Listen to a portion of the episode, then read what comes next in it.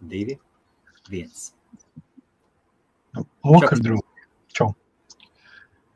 Nu, šodien diezgan tūma ziņa no Kanādas atnākusi, no kurienes tur bija no Amerikas laikam. Ah, jā, Par, par, par mūsu jauno puisu Matīs hokejistu, kurš nelaimīgi bēga no neveiksmīgi palaistas salūta raķetes vai kā es. Te ir baigi, baigi, baigi š- tra, nu, tā interesanti aprakstīts bija. Nu, pē- pē- pēc pēdējās versijas, ka rači tur tusējušies ārējā burbuļvannā, džakūzī saucamā, jā, Jā. tur kaut palaicis salūta un neveiksmīgi tā raķete lidojas, un tie visi mokuši, un šis kā gājis kāpis ārā, ko pakrits neveiksmīgi no galva pret betonu atsisties, nu, un glābt neizdevās 24 gadi, jā. Tas ir mūsu tas hokejs jaunais uzlicošais, eh, kas sargāja cīņā ar Kanādu vārds, un toreiz 2-0 mēs uzvarējām Kanādu. Tāds nebijis gadījums Latvijas hokeja vēsturē, ka kanādieši uzvilka, un, un tieši viņš stāvēja. Tā kā tā, jā, tāda, tāda pirmdiena iesākās ar čābīgu ziņu. Kā pašam, kas par? Vai ir ok, es esmu baigi īstenībā nogurts. Šodien bija tāds, šodien bija ļoti interesanti tāda mašīna. Uh, nu, protams, sistēma to jūt. Tāda nolaista, teiksim tā. Nolaist kādā ziņā? Cilvēks iegrābēs, viņš pagājušajā gadā oktobrī nopircis, ka uz displeja bija kaut kāds 76 tūkstoši kilometri. It kā nobraukums ņēma no, no pelēkā tīkla, saucamās mašīnas. Un šodien es uh, ABS blokā un tur vēl pāris blokos atradu, ka ir pārāk 5000 km. Nu, respektīvi, jā, tur diezgan, diezgan bēdīgi viņam tur aprakstē problēmas un tādas tur šodien risināt. Tā kā, nu, diezgan daudz negodīgi cilvēki arī jā, Lielbritānijā. Tad pirka pa sept- sie- pirkt uz, uz, uz piec- uz 76 tūkstošiem nobraukt. Jā, bet cik, cik bija piegriezt klāt? Nu, nogriezts nost, tu gribēji teikt. Nu, jā, jā, nogriezt klāt, jā, jā. Ielikt vienu nieku klāt, tad vēl pamaz, nu, kaut kāds 130, 140 tūkstoši kilometru nogriezt nost. Ot. Nu, tad attiecīgi, jā. Nu, nekas nav aizbraucis, viss kārtībā sataisīšu. bet, Nu, tā, nu, diezgan tā, diezgan darbietilpīgs process bija. Savest viss kārtībā, tur iebarzās uz, uz lab, labām naudiņām. Tā, tā kā, tas tā. Kā to datorveikals, datorservis?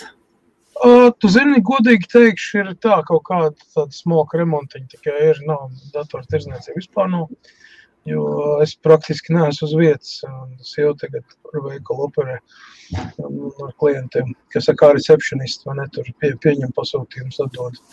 Un kā motivācija? Un kā motivācija, kas par tad, kad tu zini, ka garāžā tu nopelni dienā tik cik? Saprot, nevar, nevar, salīdzināt, nevar salīdzināt divus pilnīgi dažādus biznesus. Ja, un, lai gan, teiksim, tas, ko es nodarbojos ar hibrīdiem un elektromašīnām, viņi jau arī datorizēti. Ja.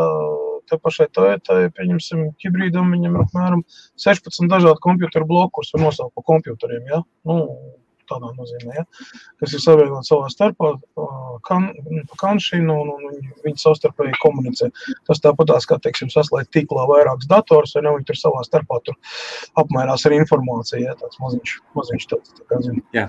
Nu, tāds vietējais mākonīgs, teiksim tā.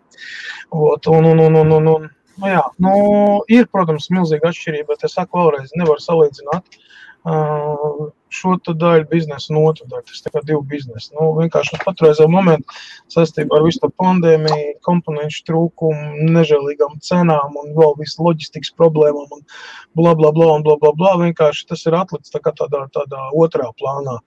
Nu, iespēja robežās jau es cenšos būt, bet nu, diezgan maz sanāk, ja godīgi. Diezgan maz sanāk. Teiksim, ka tā tad, tā tad labāk ar labāk ar laipni aicināt visiem pirmdienas datoru vakars vai auto vakars, jebkurā gadījumā vakars ar Kasparu Krūmiņu, kuram joprojām ir 40. Pats ļoti krūzīti. Jā, joprojām, jā. Ieejam mazā reklāmas pauzē un tikmēr sākam sagatavot jautājumus. Jā, kas par, ko var tikt? Kas par ko tu vari Jā, jautāt? par jebko. Jebko. vālējam. Iz, izmantojot iespēju, kamēr es esmu laivā, jo mums diezgan pamazs sanāk tās, tās laivas taisīt, līdz ar to tad, nu, viņiem ir jābūt, nu, piesātinātiem ar, ar maksimumu daudz pozitīvu, maksimumu daudz jautājumu atbildēm un, un vēl visādiem citiem. Nu, būs šāda tāda informācija, tā kā aļā tehnoloģija ziņas, bet ne, ne, tik daudz, ne tik daudz parastā gaitā, bet mazliet, mazliet nu tā. Pieskasamies vairāk Lielbritānijā, te īstenībā diezgan daudz jaunumu un diezgan daudz interesantu lietu notiek mums tepat apkārt. Nav nemaz jāmeklē kaut kāda pasaules mēdī. Ja būtiski pabraucot pāris stundas uz vienu galu vai uz otru galu, tur nonāk pilnīgi citā pasaulē. Lai gan joprojām atrodoties uh, apvienotajā karalistē. Par to vispār. Tātad laipni aicināts viņš, tā saucamais Kalašņikovs. Viņam tikai iedod lauku, Um, viņš jā. pats visu nostrādās. Mēs iet, ejam reklāmas, reklāmā un sākam rakstīt jautājumus. Čau visiem! Labvakar! Sākam! Your side lights up a room.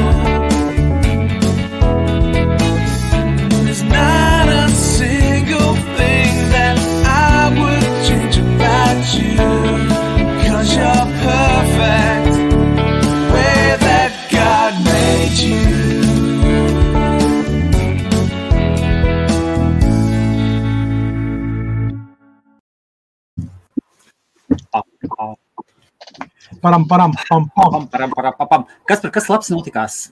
Sestdien, svētdien. Mm, sestdien, svētdien? Jā. Īstenībā, kas labs notikās? Nu, nu, tas, ka te visi saslimuši ar futbolu un skatās uh, Eiro 2020, lai gan ir 21. gads, ja. Mans nu, Ukrainas klients šorīt atnāca, viņam tik slikti ap dušu bija. Viņš teica, viņš sāka skatīties, un viņš to ne, viņš nevarēja izturēt. Nevarēja, Viņam blakus tusējās cilvēki, un viņš bija tā nobriedzis. Viss, nekāda alkohola, nekas. Bet skatās tas, kas notiek, viņš pievienojas tusētājiem. Bet tev, tev neliekas dīvaini. Ukraiņiem baigais kauns. Jā, jā, jā. jā. Pasaules, Eiropas pasaules čempionāts, jā. jā. Eiro 2020. Mēs ir savādi. Ir savādi. Pirmajā gadā, jā, jūlijā mēnesī, jā, jau, un jā, tas ir tas pārceltais čempionāts. Starp citu, Tokijas Olimpiskās spēles arī ir zem lielas jautājuma zīmes. Jo mm, es nezinu, es nezinu, kā tur beigsies. Es neesmu īsti lietas kursā tik daudz, bet, bet bija gāja runa par to, ka viņas varētu būt atceltas saistībā ar visām šīm. Wow. Nu, bet atkal tur ir, tur ir nu, patreiz ir tā, tā ir baigi pretrunīga informācija. Ja no kādam ir kaut kāda cita avota, ne tad mēs, bet, bet gāja runas par to, ka Tokijas Olimpiskās spēles varētu būt pārnestas vai pat atceltas.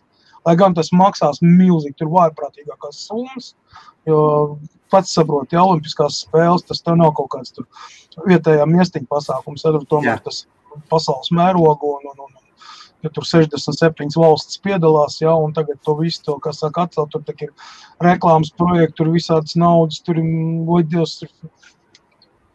Vienkārši. Es tādā kuknē maz nelīdz tiekšā. Ja.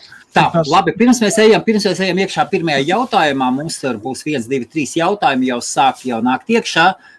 Ceturtais, tikmēr es pateikšu, ka IBF centīsimies mēs tagad taisīt vairāk, vairāk tiešraides. Uh, Gatis, Gatis Šeršņevs, kurš ir manā labā rokā, Hausta Marijā, pieķerās klāt un, un sāks koordinēt sarunas. Tā kā cerēsim, cerēsim. Uz IPF mēs mēģinām gatavoties. Dažiem ir inside informācija par to, kur es gribu IPF izbīdīt. Versijā 3 nākošajā. Ja sanāks, būs ļoti interesanti. Būs, būs interesanti. Labi, kas par pirmais jautājums. Tas pats punkts LV jautā. Kurš metāls vairāk tiek izlietots rūpniecībā? Platīns vai palādijs? Nu, platīna diezgan daudz, kur pielieto tieši elektronikā un vispār rūpniecībā. Tāpēc tāpat laikā palādijas arī nav nebūtu ne pēdējais metāls. Man grūti spriest, es neesmu tik, kā lai pasaka, tik, tik ļoti informēts par industriālām ražotnēm un tādu, lai varētu tagad diskutēt, bet jebkurā gadījumā abi no šiem metāliem īstenībā tiek izmantoti rūpniecībā un diezgan daudz. Ok, labi, paldies. Uh, Uģis Kronbergs, labvakar vīri, kas notiek datoru pasaulē? Nu, datoru pasaulē cīņas ar ARM procesoriem notiek. Aha. Beidzot, beidzot es sapratu pēc pēdējiem insēdiem, kad arī beidzot Intels ir sapratis, nu, kad pēdējais laiks ir iet ARM struktūrā un būvēt kaut ko nopietnu jo Qualcomms, Huawei un vēl šādi ARM procesoru milži, ja, nu, liek sarūsīties. Starp citu, pēdējais jaunums tas, kad AMD ir sācis sadarboties ar Samsung mobilo platformā. Jā. AMD, AMD grafiskās kartes uz mobiliem telefoniem un, un planšetēm. Saprot, ja? Tur. Saprot, uz kuriem mērķē AMD. Tur Jā, jā, jā, jā. ļoti, ļoti, ļoti nopietni tas ir. Un Intels, Intels saprot, nu, kad ir pēdējais laiks kaut ko darīt, ja viņš negrib palikt kaut kur vagonu pēdējā, pēdējā vagonā vai piekabē aiz vagonu pēdējā. Nu, nu nezinu, nu, tagad ir baigi grūti īstenībā kaut ko, kaut ko sprediķot, jo tas ziņas viņas ir tādas, nu, startupi, jā, visādi, visādas tehnoloģijas iet, bet, bet kā notiek ar realizāciju, tad ir grūti pateikt, jo joprojām šis hauss, kas pasaulē darās, nu, it kā bišķi jau noplacis, tagad arī videokartas atgriežas daudz maz sakarīgās cenās, jā. jā, jā. Tā, nu, bet teikt to, Kā, kāds, kāds ir video karšu cenas? Nu, viņas joprojām ir augstas. Nē, viņš ir zemāks nekā bija pirms trijām, četrām nedēļām. Jā. Bet teikt to, ka mēs esam atgriezušies kaut kādā normālā līmenī, tas būs, tas būs baigi stipri teikts, vēl, vēl tik tāls ceļš ejams. Un nav jau arī, saproti, ražotājiem jau ir liels problēmas ar uh, sakarā ar komponentu trūkumu. Tajā vai citā nozarē, ja, ir šausmīgi saraustīta viss tā ražošana. Uh, pieņemsim, uh, man zināms, Volkswagen ID4 modelis, ko sāka Eiropā tirgot. Ķīnā ir katastrofāli mazs noiets. Viņi pārdevuši tikai 1200 automobīļus Ķīnā pusgadu laikā, lai gan viņi plānoja pārdot pārdesmit tūkstošus. Ja. Protams, Jā. tur tas ir saistīts ar konkurenci un milzīgo un tādu, bet nu, Volkswagen tas ir brands, tas ir vārds, tas ir, nu, kā lai pasaka, nu, kā lai pasaka, nu, tas ir tautas automobīls. Ja? Un vienalga, kurā pasaules galā tu būtu, Volkswagen emblēmu atpazīst. Gan maz, gan liels, ne bez svarīgi, bez starpības, vai tu esi bagāts valsts vai nabadzīgs. Ja?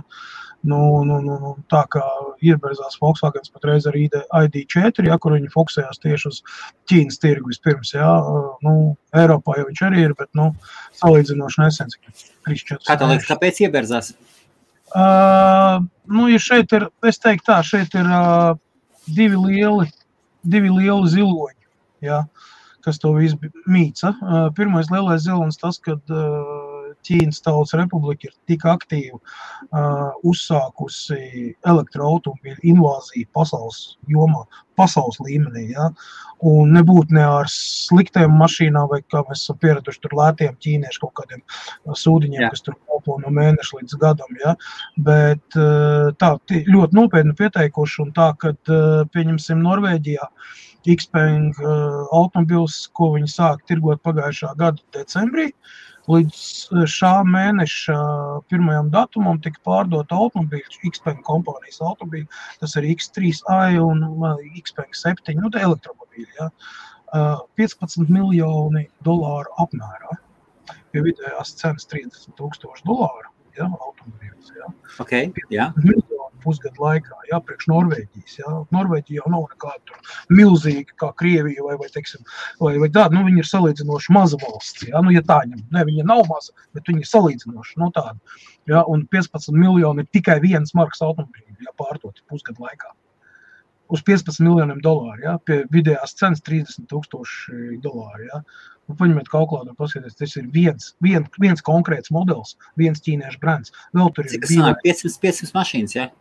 Nē, nē, nē, nē, nē. Nu, Desmit Pagaid, es varbūt kaut ko, es varbūt kaut ko tūkstoši Skaties, dolāru. de- desmit, 100 ir 3 miljoni, 1000 ir 3 miljoni, 15 ir ā, 5000 automašīnas. viena, nē, nē, nē, viena mašīna Viena 30 tūkstoši, 50, divas, ā, desmit, trīs- desmit mašīnas 300 tūkstoši, 100 mašīnas 3 miljoni, 3 miljoni, Jā. pie- ā, ok, 5, 500, 500. Jā. 500, Tas- 500, 500 mašīnas sanāk, jā. jā, bet tikai viens vēl ir BYD, vēl ir Weltmeister, vēl ir uh, Jelly, vēl ir. Uh?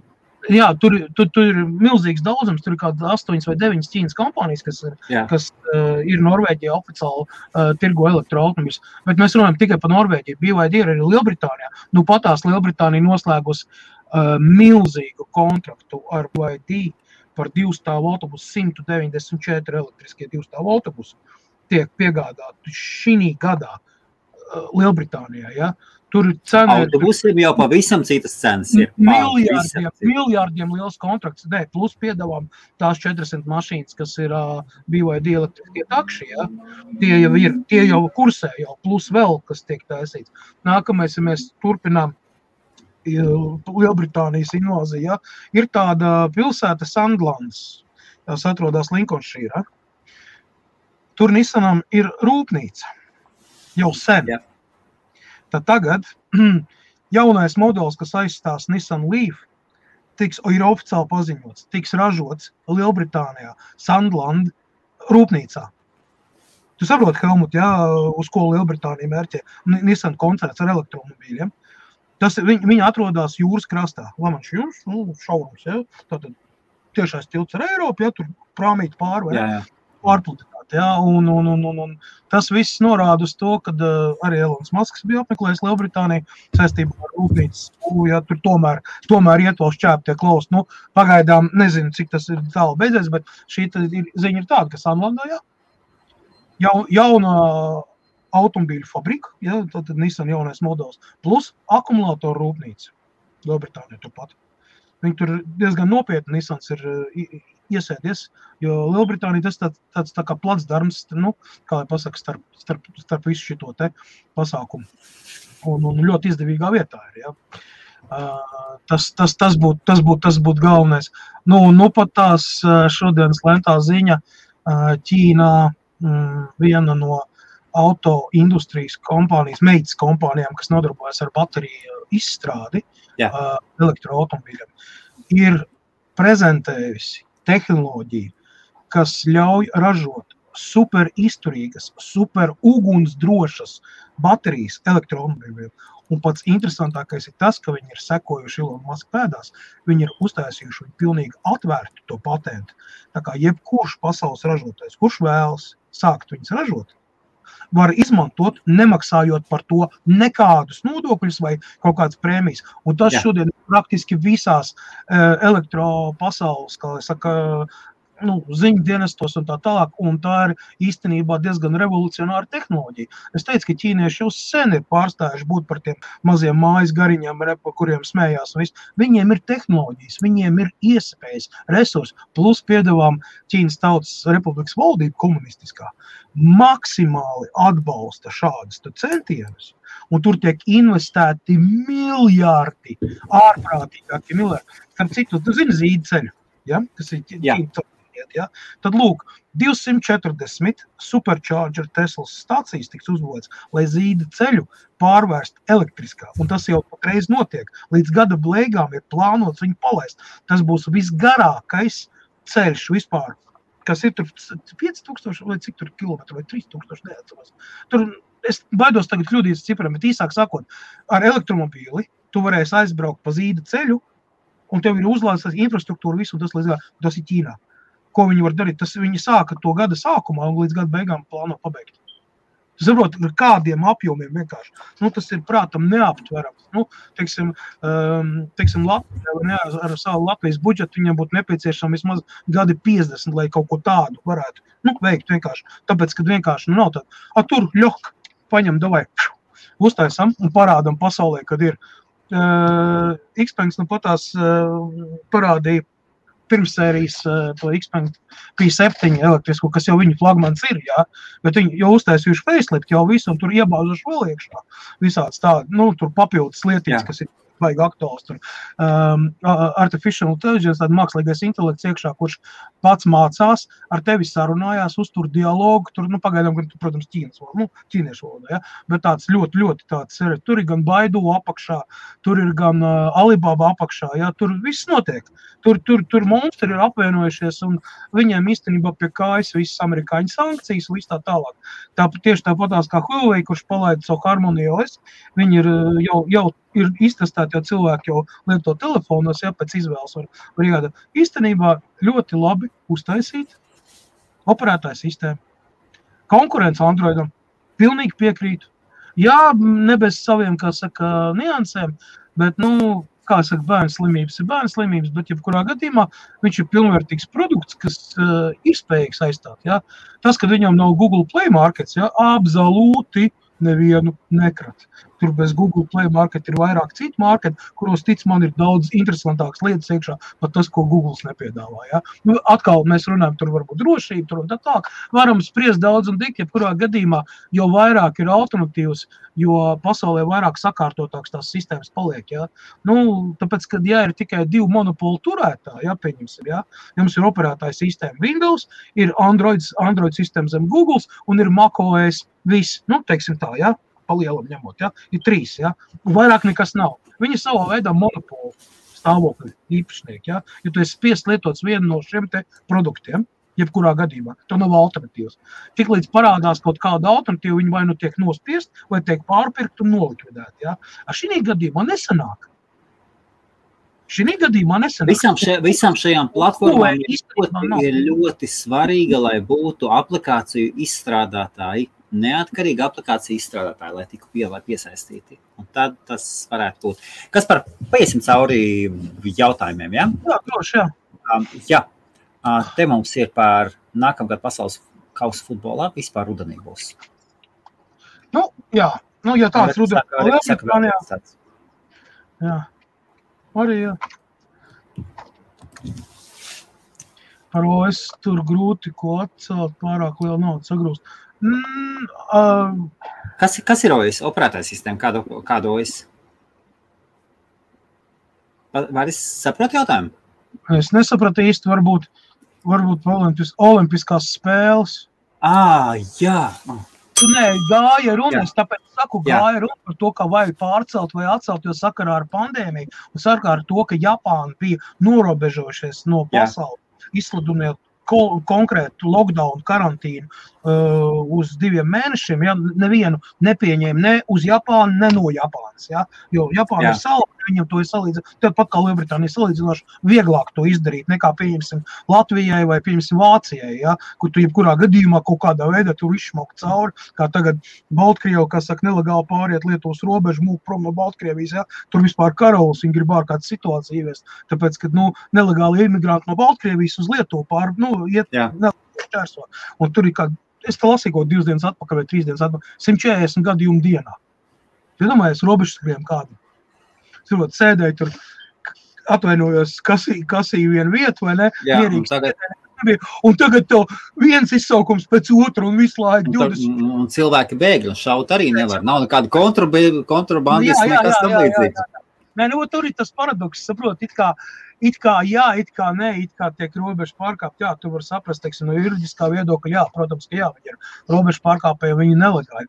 Bet eh, zinot to, kas notiek Baltkrievijā. Viņi ienāk iekšā, viņi saka, mēs meklējam, viņi saka, mēs meklējam politisko šo te patvērumu. Visu un cauri, jā. Un viņi vairs nevar sūtīt atpakaļ. Nu. Protams, jā, jā, jā, jā, jā. Nu, ir tas uh, Eiropas Savienība, ir tā konstitūcijas, tur kaut kāds pāns, jā, ka tu paziņo, paziņo, ka tu esi prasa politisko patvērumu, tad viņiem ir jāizskat, tur ir 14 dienas, viņus tur izveido bēgļu nometnēs un tā tālāk. Nu, tas ir variants, kā Vācijā ar Turciju bija, un tur Francijā šitie te.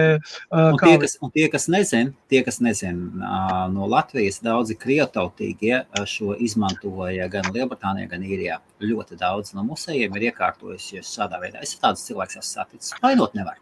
Vainot nevar. Nē, nu izmanto, izma, izma, izmanto situāciju tā kā var. Pat, nu, pieņemsim, man ir konkrēta situācija. Ģimene Tur tagad, cik es zinu, ir seši bērni. Jā, nu, ģimene salīdzinoši jauna, teiksim tā. Ja? Un, un, un, viņi ir viņi nelegāli nodzīvojuši Lielbritānijā 30 gadus. Jā, nodzīvojuši. Jā, nu, viņi no Krievijas, no Krievijas. Viņi nāk un, un visu, un tagad, tā kā viņiem izdevās legalizēt vienu no bērniem, dabūt britu pasi, ja? Jā tā kā viņš te ir dzimis Lielbritānijā, viss oficiāli. Tā, tā. Es nezinu, man neprasa, kādā veidā viņi to dabūja gatavu, bet tagad viņi lēnām legalizējās. Jā, viņi prasīja politisko patvērumu. Viņi saka, jā, mēs tiekam vajāti Krievijā, tāpēc viņi ir nelegāli izbraukuši un te dzīvojuši. Visu. Un viss, mums seši bērni ģimene. Nevar viss cauri, nevar.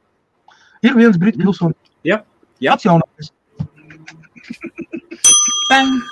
Jā? Nē, nē, nē, nu... sistēma, sistēma drīkst izmantot un drīkst izmantot, un par to, par to cilvēkam vispār neko pārmest nevar. Vai ne, Kaspar? Nu, tieši tā, jā. Ja sistēmā jutīs, ka būs par daudz, tad viņi piegriezīs momentā. Bet, protams, jā. Tā kā...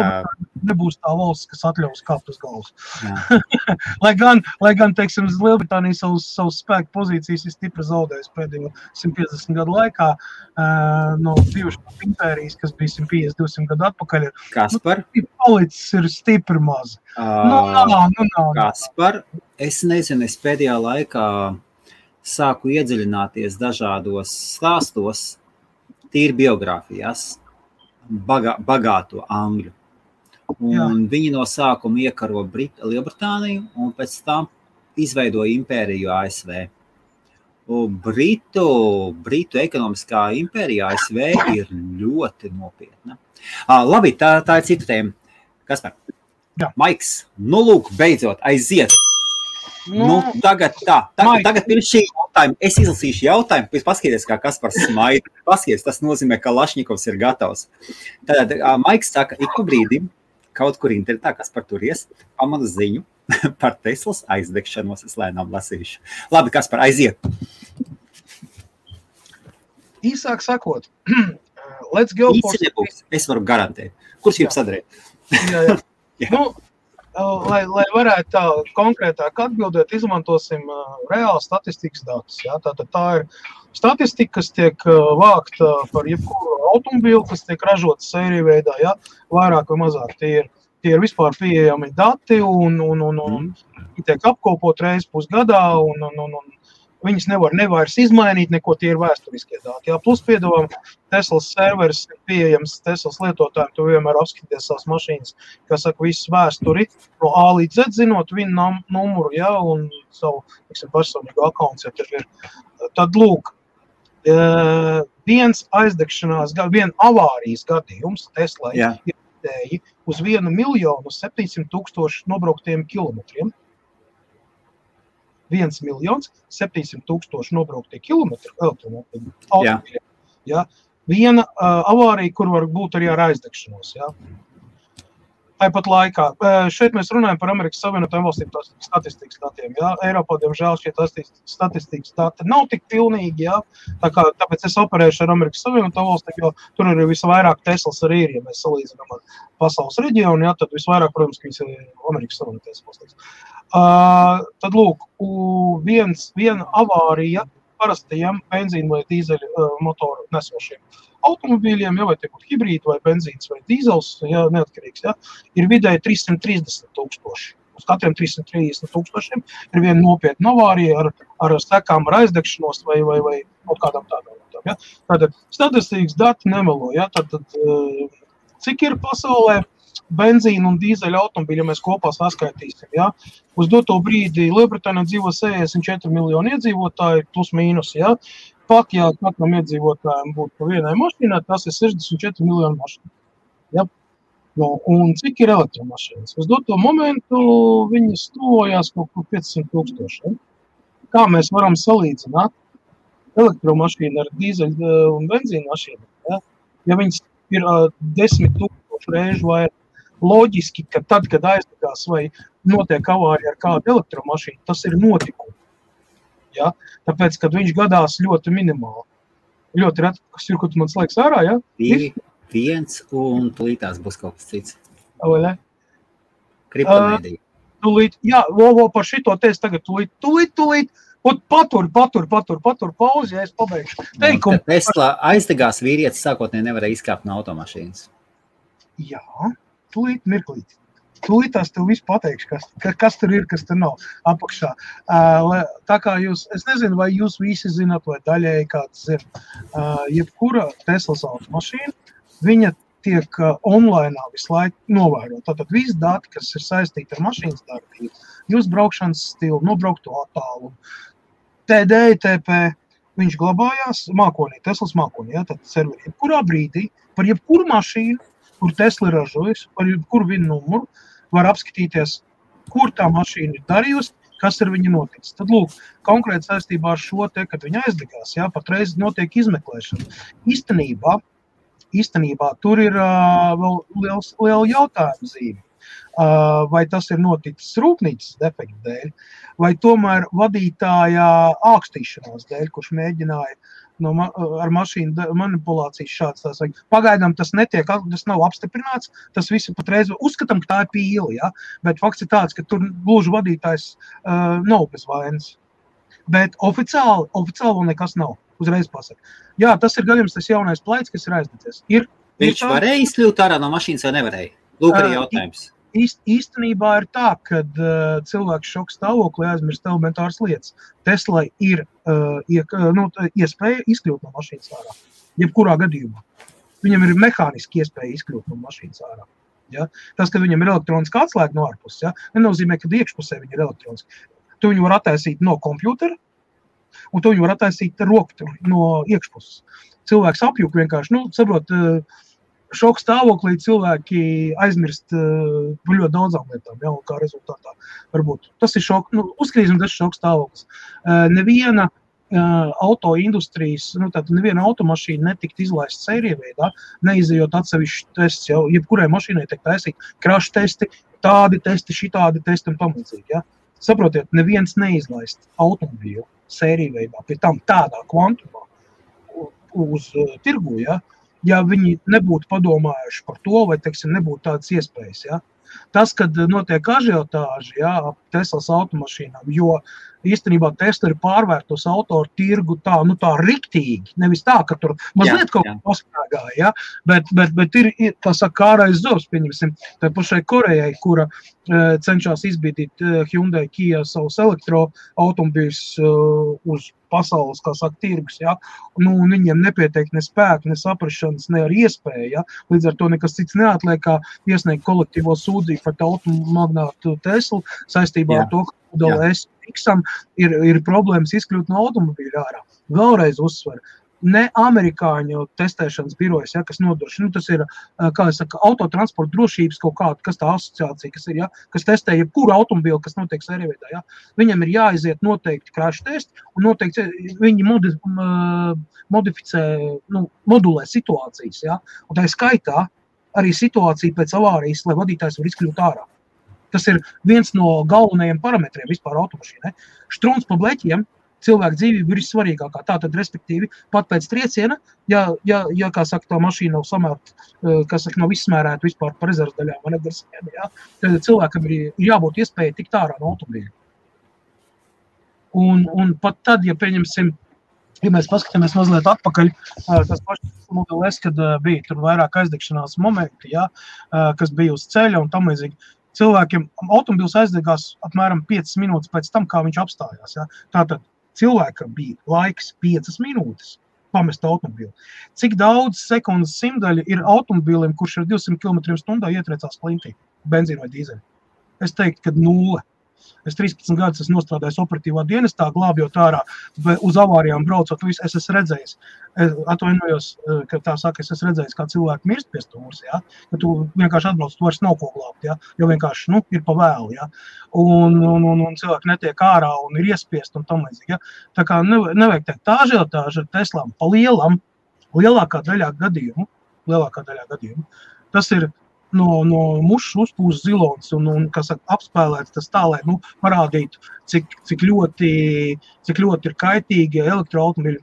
Pēdējais, pēdējais piliens, kas bija tas nu, patās, burtiski divu nedēļu atpakaļ, mēs runājam, tad ano, it kā anonimus pieteica karu Ilonam Maskam saistībā ar kriptovalūtu, saistībā ar Teslām. Neviens no anonīmas kontiem, neviens neatbildēja uz šo provokāciju, ja, un neuzņēmās atbildību par šo video.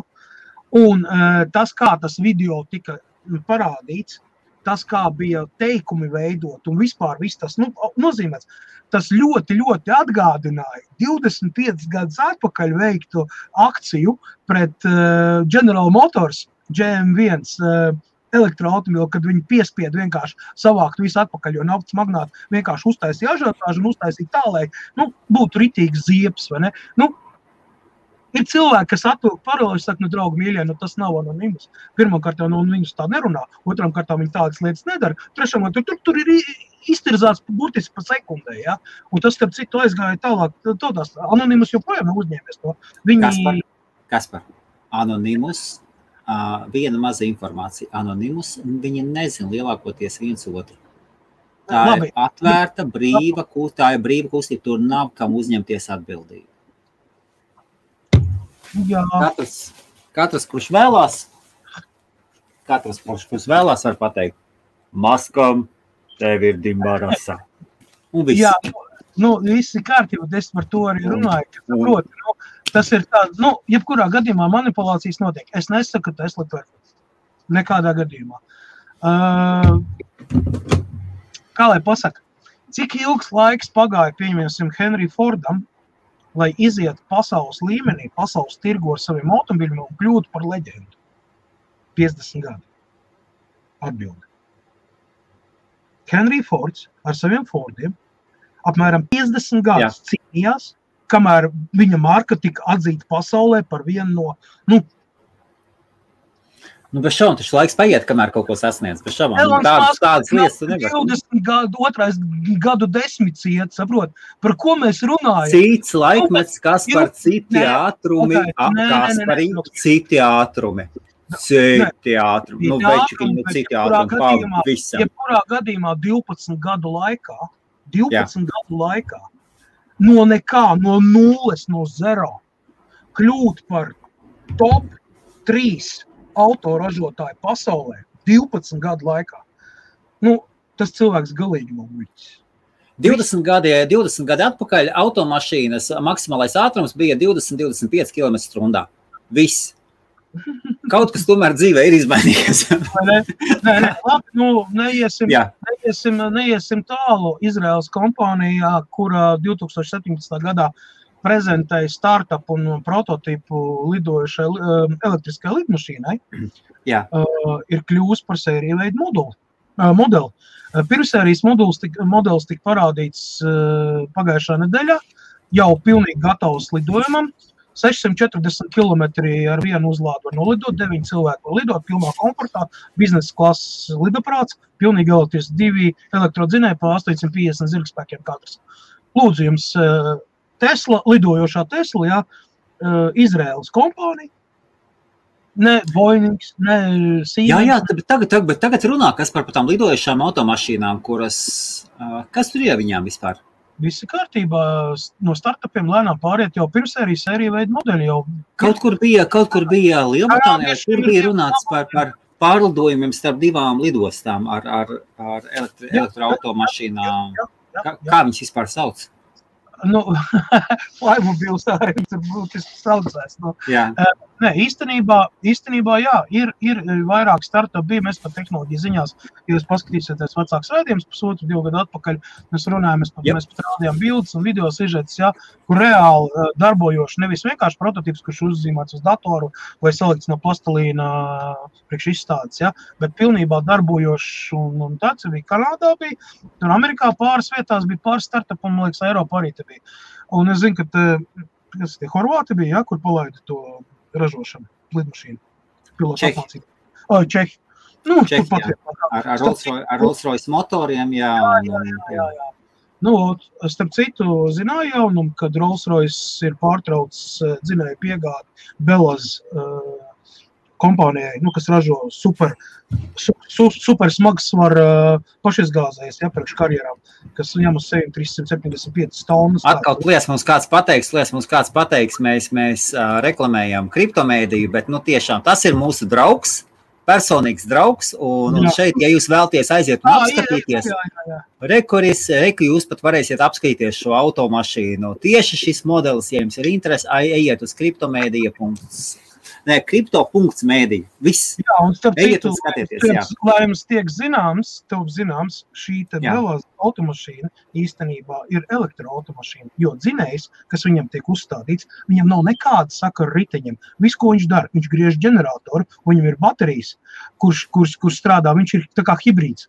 Bet ko tu Kaspar, vispār par šito, par šito domā? Mums ir viens vecāks jautājums, mazliet, es viņu uzcelšu obligāti par MacBook Air. Ļoti labs komentārs. ā, To, to mēs uzcelsim.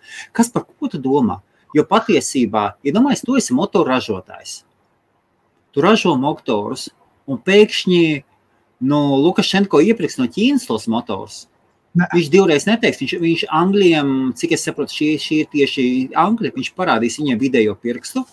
Jā, parādīs. Un, un pazaudēs, un šādu klientu dabūt nav viegli. Nu, Belas, jā, viņa īstenībā pasaulē ir viena no pirmā topā, ir, jo tā ir specifiska. Tā, tas, ir, tā ir, tas ir ļoti īpašs automobīls. Ļoti jā, jā, es saprotu. Kas par varbūt pastāstīt jā, jaunākiem cilvēkiem, tie, kas seko līdzi golfiem un, un suprām un citiem brīnumiem, kas ir, kas ir Belas? Belas tas ir pasaulē lielākais pašizgāzēja automobīls. Līdz šim Belas markas automašīnas varēja sastapt praktiski, praktiski visās pasaules daļās, lielākajās kar karjerās, mega kompānijas, ja, kas nodarbojās ar, ar, ar jebkuras rūdas iegūšanu. Ja, vai tas būtu dzelzceļa rūda, vai tas būtu alumīnijas, vai tas būtu vārš, vai tas būtu māls, vai nu, jebkas. Ja. Belas ir viena no tām automašīnām, kas tiek izmantotas pasaules mērogā, jo viņi ir vis, vis ietilpīgākā. Neviens komatsu, un tur vēl pāris ir tie smagsavnieki, ja, kas cenšas panākt, nav pat tūtām. Jo to, ko var aizvest Belaz automašīnu ar vienu, tur iet runa par to, cik viņš var paņemt vienā reizē, lai brauciet, jo tur viss saistīts ar lielāku. Iedomājieties kravas automašīnu, un tur, kur ja cilvēks ir vadītājs stāv, tad viņš uz pusi riepas ir. Nu, ja Nē, mēs tā glēstājā aprakstām. Trešā daļa. Trešā daļa no riepas, jā. Trešā daļa no riepas un augšāk, tur, kur sēž vadītājs, tas ir trīs stāv dzīvoklis. Var teikt, pilnā apjomā ar toaletu, vannu ar vispārējo. Jā. Vannu un pīlītēm no, zeltainām. Jā. jā. Nē, jā. īstenībā, jā, tur ļoti plaši. Starp citu, jūs varat apstīties Discovery kanālā, ir tieši kaut kādu gadu, pusotru atpakaļ tieši iznāca par Samu Mušanu, Belāzu Mīri, tur kaut kas tāds, nu, tie pat tie super monstri, jā. Un, un tieši bija rakstīts ar vienu, viņam bija bija 375 tonnas, laikam, kravnesība. Cik viņš varēja paņemt rūdu uzreiz. Ja? Jā. Bija palielinājuši līdz 400 tonnām. Tas ir. Oh, tur ir tur ir tur 400 tā. tonnas. Ar vienu, jā, wow. 400 tonnas uz vienu galvu. Tas ir ka... kas par, un, un tagad atteikties no šāda klienta.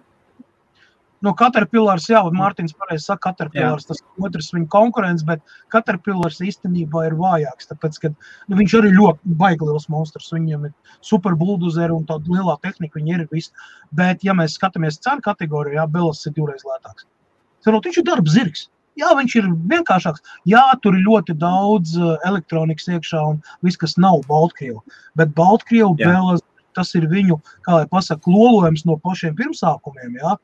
Nu, aizsākās, ja nemaldos, 50. un 60. gados. Kaut kur tie aizmetnīši, ja pagājušā gadsimta, ja, un tad nu, viņš, padomu savienības laikā, tā bija, tā bija viena no tām mašīnām, kas arī gāja uz eksportu arī tāpat laikā. Jo es varēju sakt, tā ļoti specifiska lieta, tas ir lielās karjeras un, un tur vispār ļoti specifiski notikumi. Viņi var strādāt ļoti skarbos apstākļos, viņam pie kājas. Vai karsts, vai augsts, viņam pie kājas. Kā tev liekas, Lukašenko turpinās, atļaus iepirkt pēc tam es nezinu, es nezinu, es nezinu, kas būs. Nu, katrā ziņā uz doto brīdi, kāpēc viņi izmanto Rolls Royce motors, pirmkārt, viņi ir mūžīgi. Kvalitātes ziņā, ja viņi ir mūžīgi, viņi spēj strādāt ļoti sarežģītos apstākļos. Nekurš kāpēc motors, ja? kāpēc viņi neizmantoja kamas motors. Uh, Jā, kamas motors, piemēram, kamazam, jā, ir urāli, tur viss tie, tur jā. nu, lieli atsvarnieki, jā. Viņam arī ir motori, tur tāpat tās W16, piemēram, ko tankam izmanto, jā, tur 32 cilindri vai, vai 16 cilindri. Viņam arī tur jauduri, tur, nezinu, pāris tūkstoši zirgspēku. Nu, kāpēc viņas neizmanto? Tāpēc, ka viņi, viņi ir ekonomiski neizdevīgi, saprot, viņi nav tik moderni, viņi nav tik izturīgi, saprot, viņi nav paredzēti. Krievam tanks ir paredzēts tur piecām, sešām kājām, un visu viņu var norakstīt. Ar šitie strādā 20 gadus, neizjūt no, no karjerām ārā. Saprot? Viņi aizved uz karjerām, pa detaļām, saliek kopā, jo veselu viņi aizvest praktiski nevar. Viņš pārāk liels, viņi ņem pa daļām. Ved, ja? Tur viņi saliek, un līdz viņa mūža beigām viņš strādā. Kā, cik tā karjera ilgi strādās, tik viņš arī tur būs. Saprot? No turienes viņš ārā neiziet nekad. No vārdu nekad. nu, jā, nu, Tāpēc, ka tas viss ir saistīts ar baigākām loģistikas. Tur iedomājies, viņš pats sver, eh, es nepateikšu precīzi, cik viņš sver, bet viņš sver nevis 10 tonnas, ne 20, pat ne 50 tonnas, viņš sver vairāk. Lai tu varētu pārvadāt 400 tonnas kravu, kur vēl ir jāizgrāž ārā, jā, vai hidrolika, jā. Ja tur stādies priekšā kāda apjoma, ja ritens ir, nu, divu pus cilvēku augumā, tur, nu, trīs, četras stāvu mājas augumā, gandrīz vai trīs stāvu mājas, ja, nu tā. Plus mīnus tā es arī. Un, un, lai, lai saprastu, vienkārši apjoms. Nu, Google kaut kur ir pat šī izmēri, tur ir salikts kopā, vai ne? Tur ir ma mazā māja, tur cilvēks, tur kaut kāds superlielais basketbolists un vēl kaut kas tāds - parāda, lai tu tiktu līdz augšējiem protektoram. Tad, man liekas, ir jāuzkāp trešā stāvā un ar slotu vēl augšā vēl jā, jāmakarē, lai tiktu aizsniegt. Un tas ir tikai viens ritenis, viņam ir četri. Pareizi sakot, astoņi. Nu, ja tā, nu labi, mēs esam. Pildīt arī teļi. Uh, nē, nē, nē, viņiem ir gaisa iekšā. Ja nemaldos, tur bija 16 atmosfēras iekšā. Ja es pareizi okay. atceros. Nu, paskaties, lūk, arī viņš. Belas Wikipēdijas. nē, vienkārši es interesējos par tehniku. Raivošana saka, beidzot izdomāju pāriet uz Apple MacBook Air. MacBook Air datoru ar M1 procesoru. Nesapratu, kuru, kuru bija ātrāk, plus, plus vēl, ka pilnīgi kluss, kas man darbam ir svarīgi. Līdz šim meklēju visādus variantus Windows datoriem, šķidrais metāls procesoru un tā tālāk, lai to viņu padarītu klusākus. Bet tagad problēma atkrīt, jo viņam ventilatora fiziski nav. Vēl lietošanas ērtums ir krietni patīkamāks, un, un tā tālāk šķiet uz Windows atpakaļ iet vairs negribu. Raivo, es Pilnīgi tāpat var pateikt. Šī gadījumā es piekritīšu Raivo un teikšu, ja tas ir biznesa risinājums biznesam, visu cieņu. Apple šī gadījumā ir padomājis tieši par biznesa cilvēkiem.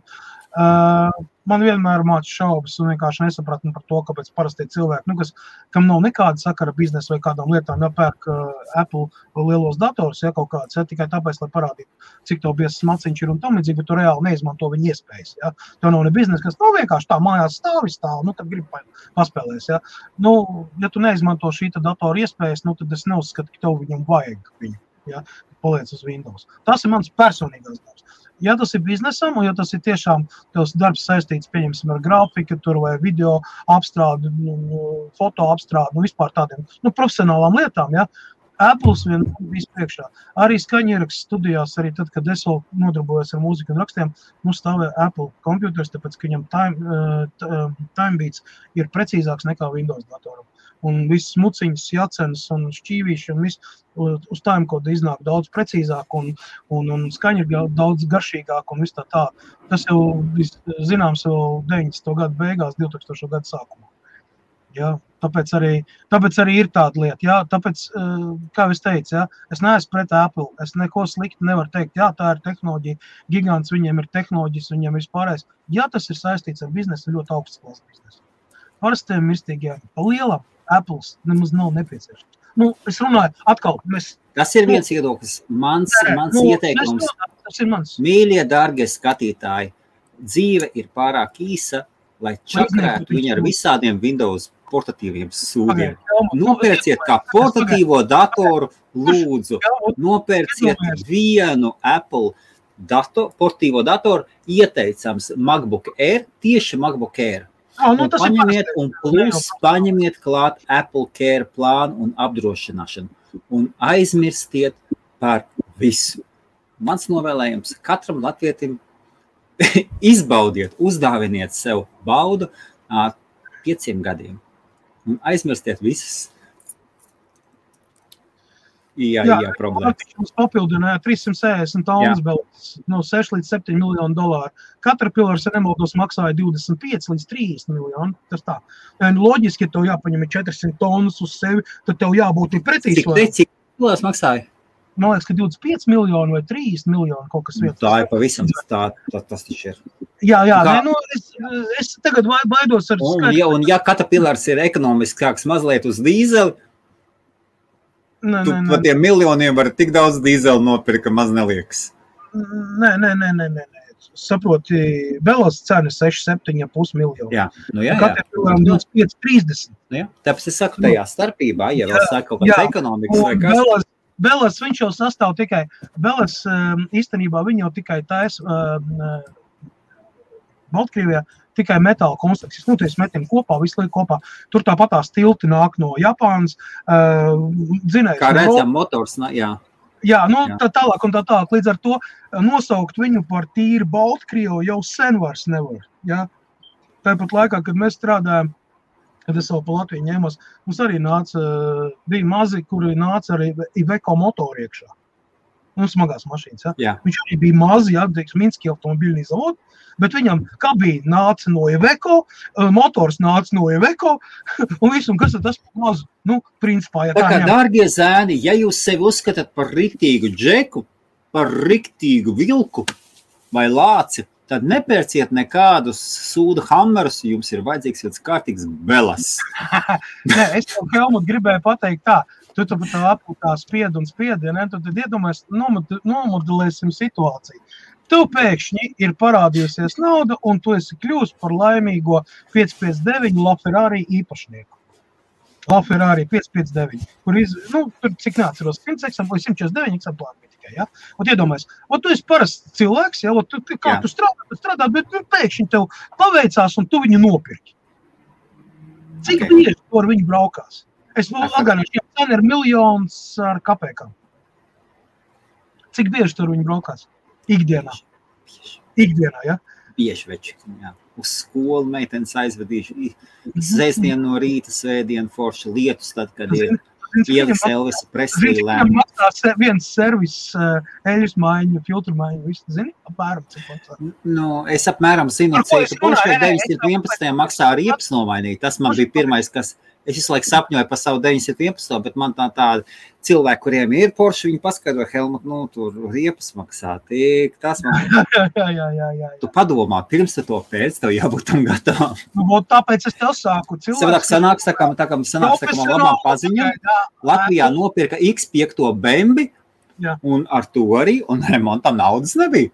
Un tad viņš brauc un vālē, ja kāds no maniem bērnības draugiem skatās, mēs visi zinām to zēnu, nu ko viņš, viņš brauc bez tehniskās apskates. Tā kā lūk, par ko es runāju. Ja jūs iegādājaties MacBook Pro vai, piemēram, iMac uh, Pro versiju, ja, kurš Par maksā servisu jums nebūs jāuztraucās. Nē, nē, tā, nē, nē tu nesaprati. Tu nesaprati. Iet Jā. runa par to, ka uh, kāda jēga no lietas, kur maksā 3-4 tūkstoši, pieņemsim, nosacīt naudiņas. Ja? ja tu izmanto viņa maksimums 1% Kaspar, robežas. Kaspar, Okay. es savus iepriekšējos MacBookus, es nopirku divus MacBookus astoņu gadu atpakaļ. Viens man aizgāja pagājušajā gadā, un otru vecākā meita atdeva, atdeva trešajai meitai un skrien. Tā kā un bērni māca lietot dators. Nē, nē, YouTube, viss, viss, viss skrien, Nē, nē, un nē, joprojām viņš ir plānāks. Mēs par to, kas par esam runājuši 101 reizes, jo viņš Man joprojām ir ir plānāks un 2010. patīkamāks. gada iMac stāv, kurš strādā. Tu nezini, Jā. man viņš ir, man viņš ir gā- priekšā darbnīcā strādājošs. Es viņam tur esmu apgrēdojis, tur maksimums, ko vispār var apgrēdot. Gan, gan SSD diski, gan nevalda 12 gigabaitu operatīvo atmiņu. Tas ir maksimums, ko viņš uzturēja. Man viņš ir. Uh, strādā nekādu vainu, es neko nesaku. Ja runa par to, ka daudzveidībai ir jābūt, bet tad, kad tu pērc kaut kādu lietu, tu viņu pērc ar kaut kādu noteiktu mērķi. Nevis tikai tāpēc, lai parādītu, cik biezs tev ir rolas, jā, vai biezs smags. Cerot, tā pantareska saucamā, jā, pontoties. Nē, nu var jau. Ir, ir labi, ir ok. Bet es uzskatu, tas ir mans viedoklis. Man viņa neviens neatņems. Lietai, ko tu iegādi, paskaidro lūdzu, kāpēc nopirkt skrūvu griezni par 25 mārciņām, nevis par, tāpēc, ka man viņš ir mārciņām. profesionālam darbam. bet ja mājas apstākļos, ja mājas Mājas apstākļos, apstākļos, tad es nepirktu viņu. Priekš mājas mājas apstākļos, nepirktu. Ne. tu pirktu pa trīs mārciņām. Jā, tāpēc, ka man viņš vajadzīgs līdz 5 Tev viņš vienreiz apgrieztos apkārt, Nē, es to Otrais. ka man būtu vajadzīgs 3 līdz 5 reizes gadā. Nevis par 24 tāpēc, ka lētas lietas galu beigu beigās izmaksā vairāk nekā viena dārgāka un kvalitatīvāka lieta. Tomēr uz stacionāriem, kas par, tomēr uz stacionāriem datoriem, vai ne? Nu, Windows, vai ne? Jā, jā. Es arī, es pilnīgi stacionārs dators Windows lietoju, jā. Jā, no portatīvā jomā es teikšu tā. Jā. Portatīvs viņš arī vārds portatīvs jau nozīmē. Tas nozīmē pārnēsamais, viegls, maziņš ērts ceļojumiem, tur biznesa lietām tam līdzīgi. Tas jau automātiski to noliek. Jo, nu, teiksim tā, iet uz pjanku pie draugu pagalmā cepšu ašliks ar portatīvo datoru, iet, nu, teikšu tā, taksi bez zaņētie, ja? Nu, būsim Godīgi. Kāpēc? Nu, tā labi, nē, nu, viņš neizdzīvo līdz rītam. Vai nu viņš tiek uguns, kurā sadedzināts, vai alus tiek uzliekas virsū vēl. Pie Kasparā portatīvo datoru ciemos uz šāšliku neiet. Jā. Jā. Nē, nē, viss vi, visi, kā, visi kārtībā, viss ir, not, visi nosacīti. Katra lieta, uh, ko ražotājs ražo, viņš ir ražots noteiktam kontingentam, noteiktām uh, lietām un noteiktiem uzdevumiem. Nevajag jaukt visu kopā vienā kaudzē. Ja? Tas pats MacBook Air, ja viņš ir diezgan vienkāršs, viņš nav tā, ka tur baigi krūtēs, bet, jā, bet viņš savu darbu dara, viņš ir vienkārši neaizvietojams. Cilvēkiem, kam ir ļoti maz laika, kas ir daudzos biznesa darīšanās, braucienos, tā tālāk, visādi prezentēt, da visu kaut ko, ko darīt. Viņš ir perfekts instruments biznesam, perfekts, ļoti perfekts. Es nekad neesmu to noliedzis, bet izmantot viņu, pieņemsim, vienreiz nedēļā atvērt, iet Facebook, palasīt ziņas vai paskatīties YouTube. Nu, nu, bišķi tā kā pa dārgu. Nu, Kas nu, nu, vairs nav tie laiki, kad cilvēki atver portīvo datoru tikai vienreiz nedēļā. Man vakar, kas tā, nē, es tik saprotu, mēs, nu, mēs viens otru saprotam. Kas par, man vakar mājās pazuda internets. Wow! Kas sākās?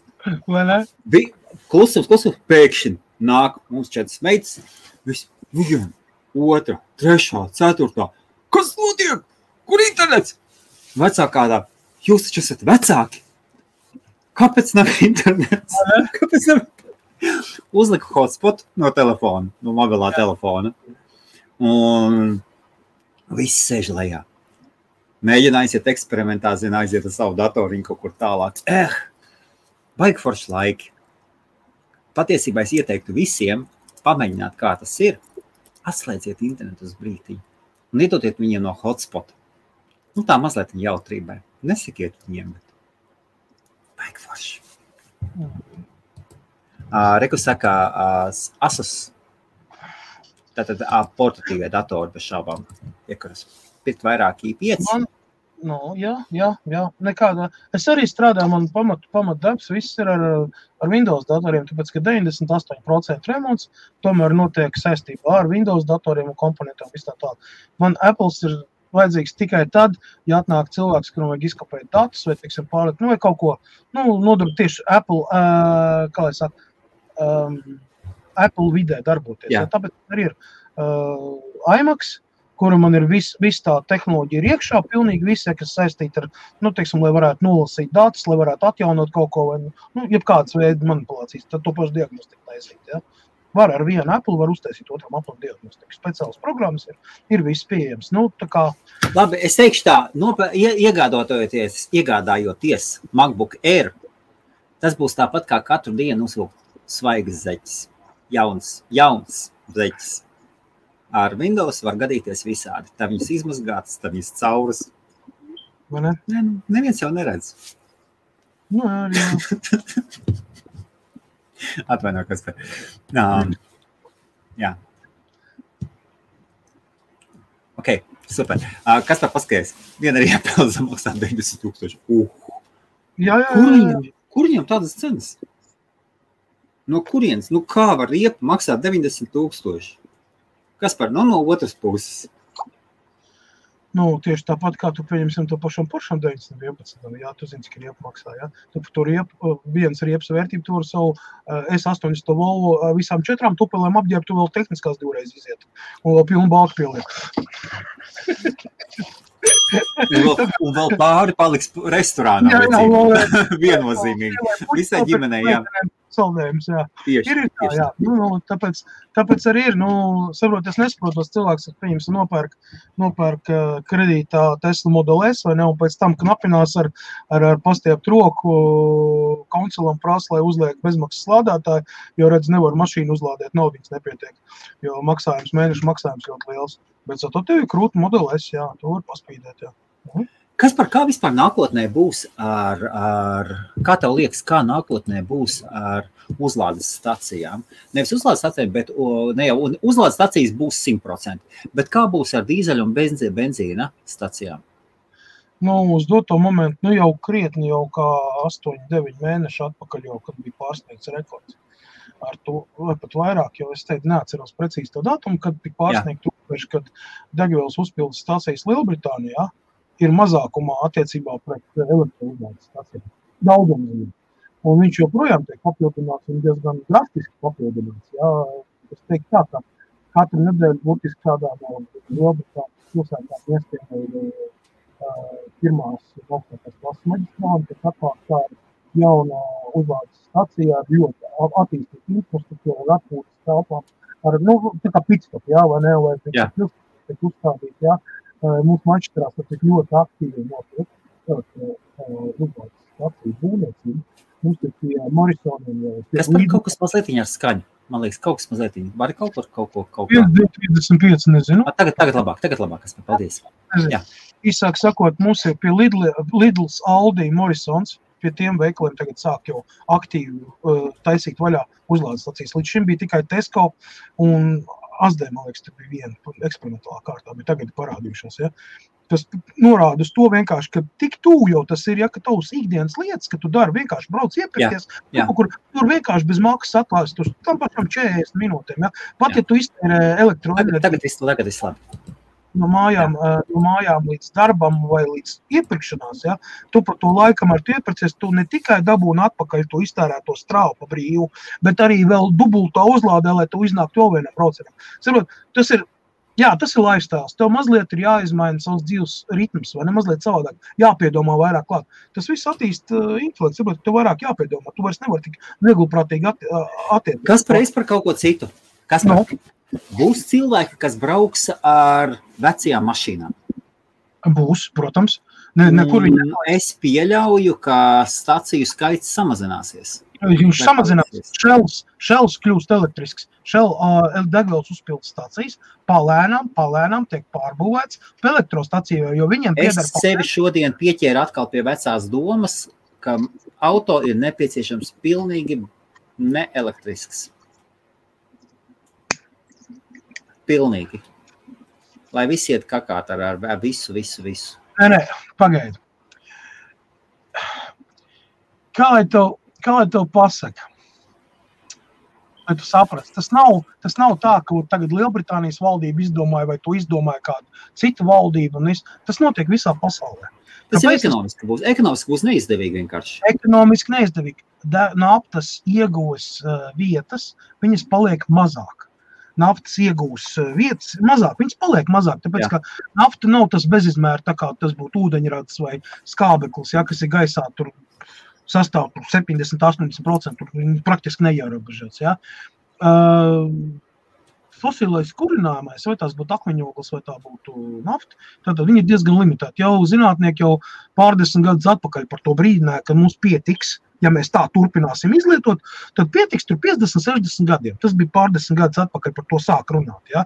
Neviens jau precīzi nevar izrēķināt un pateikt, ja, jo ir vēl slēptās nogulsnes, ko vēl nav atraduši, vai ir atraduši, un nezinu, cik daudz tas ir tāds vispārējais pieņēmums. Ja? Nav teikts tā, ka ir palikuši tur 20 gadiem, un pošam, teiksim, 2040. gadā viss. Daudz kas nav neviena naftas iegūtas stācija. Nu, tas nebija rūpīgi, tas nav rūpīgi. Tas nav pie Tas ir labi. labi. Ejam tālāk. Ejam tālāk. Valodā mēs runājam latviešu, tā kā tas neskaitās. Jā. Vainojiet lietuviešus. Jā. Un, nu, Jā. un, un šitais saucamais, uh, nav, nākamais, uh, tas ir savu veidu vēl tāds tā kā, nu, mm, ekoloģiskais ierocis, ja, ko izmantot pieņemsim, pret uh, tiem pašiem arābiem un visi tie, kas ir uh, pēdējo 30 gadu laikā izgriezti kņazi, ja, lai mazliet viņus apturētu, jo šī invāzija ar kādu dubai izauga un tur vēl viss tās tie, kas ir gluži, viņi rada reāli, reāls draudz paši sev un vispār pārējiem viņiem pasaulē. Nu, tie visi miljonāri, pseidomiljardieri un tā tālāk. Nu, ne gluži sev viņi, bet, bet baltai pasaulē. Nu, Atzīsimies, kā ir. Nu, jā, jā, jā. Nu, tas arī, lai mazliet ierobežotu, un, un, un, un tā. Starp citu, Dubai ļoti aktīvi investē visas naftas dolārus, investē saules paneļa būvniecībā un, un vispār infrastruktūras veidošanu tieši ar elektrību saistītu. Nu, bet taču lai, gudri cilvēki. Taču vien, viņi vienmēr ir bijuši gudri cilvēki. Jā, vienmēr. ir gudri. Un viņiem arī ir saule, viņiem ir iespējas, un viņi taisās eksportēt elektrību uz Eiropu. Tu saproti, un viņam tur ir iespēja, tur ir tādas megawatu plantācijas, ja? ja. gigawati, tur viss tā, tā, to visu jau palaidīs, ja? tad tas būs nākamais zelts, ja? ar ko viņi pelnīs naudu. Pilnīgi noteikti. Un viņiem ir iespēja visu tā tūkstošainās vietas, visu, ko viņi tur pārvērš pa saules ielējām, Tur tā nežēlīgākais kvantums ir. Tur, tas projekts, ko Āfrikā taisīja, bija liels megakorporācijas, ko uztaisīja tur to saules. Tur bija viss domā, tur, tur bija domāts, tur bija domāts puse Eiropas, puse Eiropas pa pusei. Eiropas jā. pilnībā nodrošināt, vai gandrīz pilnībā jā, nodrošināt ar, Ziemeļāfrikas. Jā, sērijas, jā. jā. Eiro šī te, kur, kur tas bija, National Geographic bija vesels jā, jā. izdevums tieši tam veltīts. Jā. Jā, jā. Bet tur jau arī uztaisīja diezgan daudz. Es nezinu, cik tālu viņi ir aizgājuši, jā, bet, nu, bet...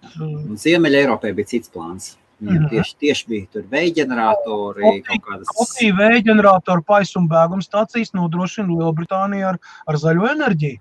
Skautīgi mēs runājam par to, viņi pārsniedz, viņi iekļuva vēl tajā laikā, mēs bijām Eiropas Savienībā, viņi, viņi bija numur viens Eiropas Jā. Savienībā, kur visvairāk viņas pirmkārt noģenerēs simtprocentīgi sev, ja? un plus vēl tikpat daudz simtprocentīgi nolaiž lejā uz Lielbritāniju. Kaut kas par to Krievijai seko līdzi, vai ne? Un, nu, es sekoju īstenībā daudz kam līdzi. Es, es dzirdēju, ka Putins esot izmetis frāzi, ka šie visi saucamie ventilatori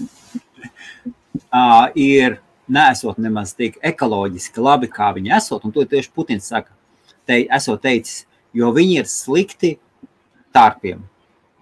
Tārpiem rada vibrācijas, un tāpēc tārpiem ļoti fa...